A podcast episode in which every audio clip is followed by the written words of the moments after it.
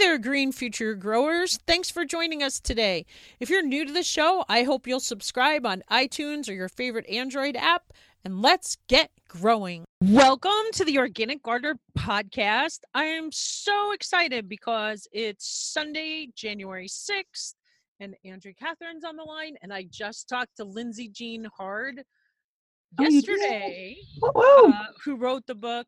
It's a cookbook about using guard your scraps. I forgot what it's called. Cooking with scraps. Cooking with scraps that I know you're gonna love. And so here's Andrea, Andrea, to talk to us today about. I don't know what. What are you talking to us? Welcome. well, first, hi everyone, and I'm I'm glad that you got a chance to talk to Lindsay Jean. I enjoyed interviewing her; it was really wonderful, and I've learned a lot. And I have her cookbook on hand. And today, I want to share about just like what I've been up to in this transition out of the holidays.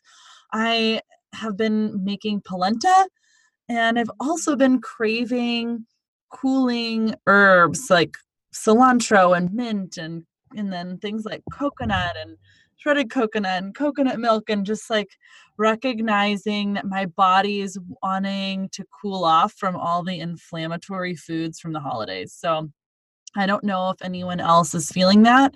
I'm I can still totally relate. Although I'm almost having like an after holiday problem more than during the holidays. I was really good during the holidays. You've been so proud. Uh, well, I'm happy to listen about what's going on for you at some point too, if you want to share. But yeah, I, I realized I went home. I had a great holiday with my family.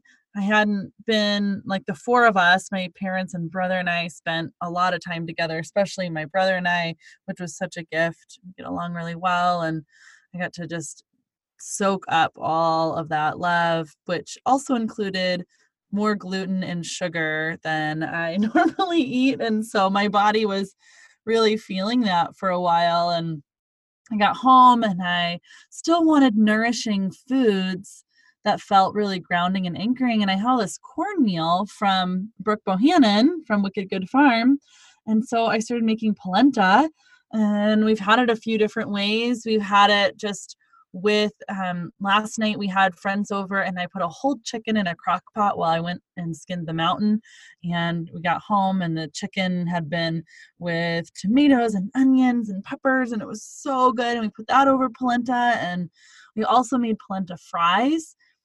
And I'm happy to tell folks how to make those things, but using organic cornmeal and having something different than just um, flour is really nice and still feeling like I'm getting that nourishment and you know the substantial weightiness of a sticky heavy food um, without feeling inundated with sweet things and sweet breads and cookies and that kind of thing. So that's been Well, I love polenta. How do you make polenta fries? I just saw something on uh, Facebook on um, quinoa chicken nuggets without the Oh, chicken, you know, like some yes. vegan thing. So, what are polenta fries? You know, there was a restaurant in Ann Arbor years ago that used to make polenta fries, and I think it's Grizzly Peak Brewing Company, and they have really good polenta fries. But I'd never tried to make them on my own. So you make polenta like you normally would. It's like one cup of that fine or medium cornmeal to four cups of water, and then you can add butter and cheese if you want, which I did this last batch I made. It was so good. Or you can skip that and use coconut oil and some other spices if you want. You can kind of play around with whatever works for you. But then after the polenta is made, and it's a lot of stirring, it's a really sweet process. It's a kind of a slow cooking process I've found, and I enjoy that. And then after it's done, you can spread it on a cookie sheet. So it's only about an inch or, or not even an inch, half an inch thick, and you can make it thinner if you want and let it cool. And then once it's cool, I even put it in the fridge overnight. Then you can slice it like french fries and take a spatula and put, you know, spread those out on another cookie sheet and season them how you want. And our oven, the element in our oven actually broke this week. So we weren't able to do them fully in the oven. So I ended up having to put them on the skillet. But you just want to make sure there's enough oil in the pan, uh, whether they're in the oven or on the skillet. And it doesn't have to be deep fried you know you can do uh, like like you would with sweet potatoes or potatoes do oven fries and then i made a fry sauce for them and there's so many different recipes and ways you can go about making fry sauce um, i think ours had pickle brine in it and it was delicious so i definitely want to keep experimenting with polenta and I really wanted to be able to make tortillas, but I think we actually need masa for that. So I'm not sure how to get from polenta to masa. Um, I have a lot of cornmeal, or from cornmeal to masa. I have a lot of cornmeal, so my guess is we'll be doing a lot of polenta, maybe some grits. I don't know. We'll see what happens here. wow, I never made polenta. That you made it sound pretty easy. It's pretty straightforward yeah and it's it just thickens up you know really quickly and just stir it with a whisk or a wooden spoon and well that's mm-hmm. good to know because polenta's not cheap yeah right because you're buying it already made but cornmeal is a lot cheaper. And you know brooke bohannon wicked good produce she sells it every week. So if you're in the valley you can order cornmeal from her and pick it up. So that's something to look into if you're looking for a local source here in Montana. But I have a whole big ceramic jar of it in my fridge now from collecting it from her for a while and you can get blue cornmeal or yellow you can have some fun with it. I think it'd be fun to also make some corn chips although i'm trying to not have chips right now um, favoring more of the the heavier more wet food if you will over the dry processed food because it's not so good for my digestion this time of the year. So that's why polenta is working so well for me right now. Wow. Well, that's uh good. Mike finally made homemade tortillas this year. That was so cool. They're just and mm, I don't know, they're delicious. I'm not sure they're very good for me either though. They're maybe on that dry side mm-hmm. as compared to wet food. And I was telling my mom was kind of on my case about my uh, diet. And she picked up this jar of salsa in the store because I tell her I put salsa on everything. Mm. And of course, the jar she picked up had sugar in it. But the wow. I looked at the ones I usually buy don't. So, but that probably constitutes a wet food, huh? well, you know, there's so many different impacts of and qualities of all different foods. And I think it's important to think about, you know, this time of year, like what has your body been processing, digesting? I know that for a lot of folks around the holidays, there's a lot more inflammatory foods around um, dairy, gluten, alcohol, sugar, to name a few. And even though it's the time of year where maybe we could utilize those in some ways, right? They can help stimulate digestive fire depending on what they are. Um, if you're having like spicy foods, for example, I think that we can still go into that space of too much. So it's more about observing, Jackie, like how does it impact you and what's the quality of your digestion and um, how do you feel with that much salsa? I know for me, I have a limit. I love spicy food, but I really have to be mindful because my digestive system isn't happy. And I'm happy to go there with folks if they're interested um, in the health coaching world. You know, I don't have a lot of filters around talking about digestion, but I want to be mindful for your audience. So um, I think it just really depends on on what works for you. I think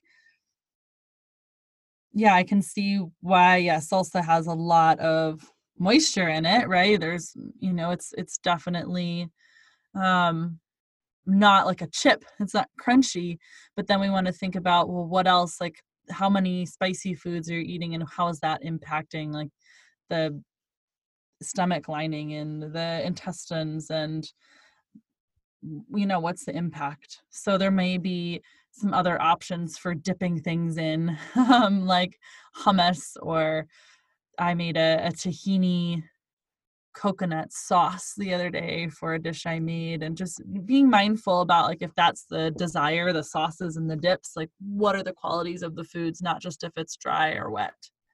That sounds good. A tahini coconut dip. And I found a recipe the other day for hummus without the tahini. Tahini oh. hummy. That sounded good. Mm-hmm.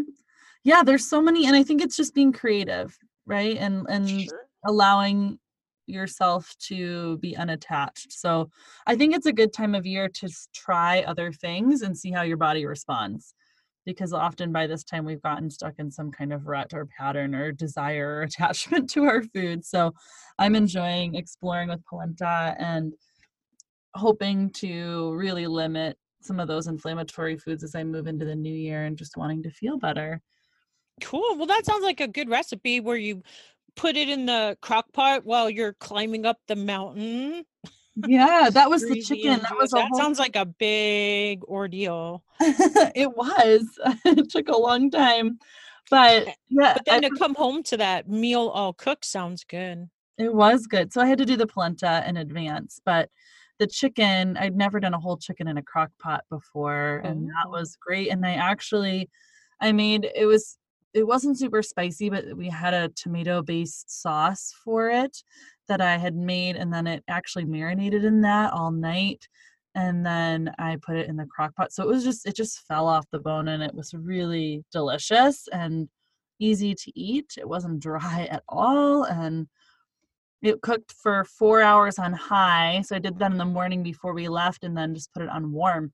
But you could also do, I think, eight hours on low for a whole chicken in a crock pot and he doesn't need as much liquid as we had. I then took that and cooked it down on the stove and made like a almost like a gravy like a thinner gravy to put on top of the chicken afterwards. So we had polenta and the chicken and the red sauce gravy and then some avocado and lime and we forgot to get sour cream so we used uh, whole milk plain yogurt which was delicious. It was a really good dinner. And some cilantro of course. So bringing in that cool cooling elements. Cool. I like homemade yogurt or vanilla or just plain yogurt better than sour cream anyway. Oh yeah. It's delicious. That's something cool. Like. well thanks for sharing with us today. Anything else that you want to talk about or?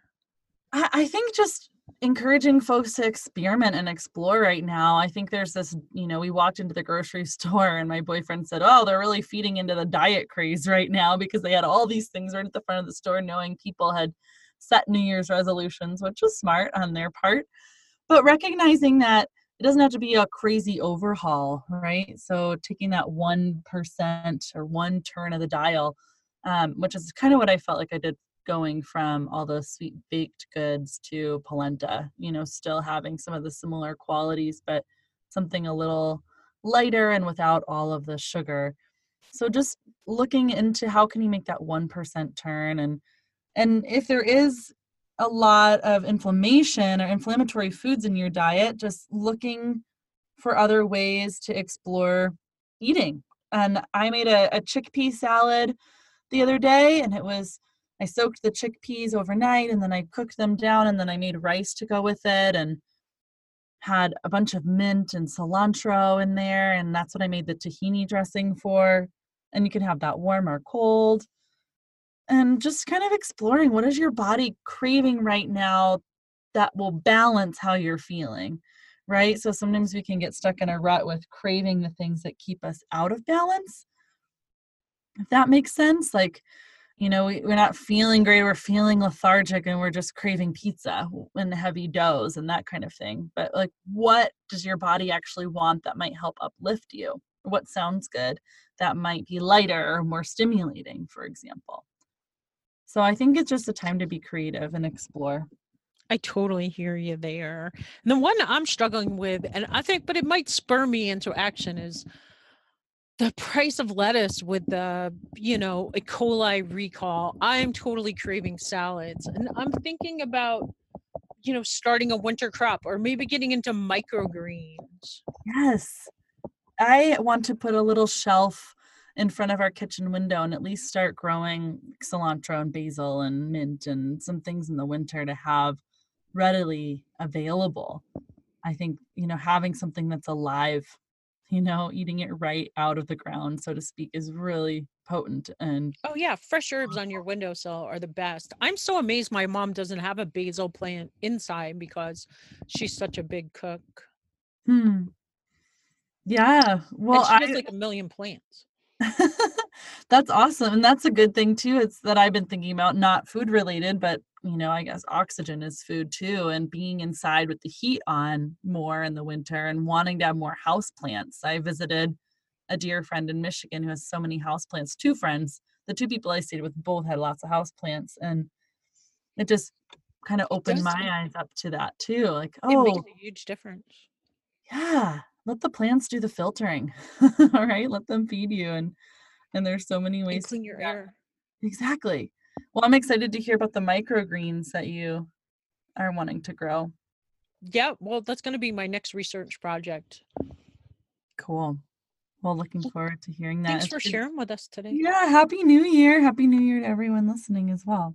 Yeah, you too. Well said. It feel like it was waiting a long time to come and now it's I'm like, "Oh my god, it's already the 6th day of January." You know, this morning I even thought it was the 9th. I couldn't remember what day it was today. And um I think it took me a while to settle into the new year as well because there's been so much change. I just needed some time to catch up and now I'm like, "Oh, I'm like a week I'm I'm joining the new year like a week late. Like, okay, I'm ready now. I'm ready for it to be new and different and and have some new goals and vision without it being total upheaval. So right there with you. Well, happy new year. Happy new year. Hey, Green Future Growers. Did you get your copy of the Organic Gardener podcast, Garden Journal, and Record Keeper?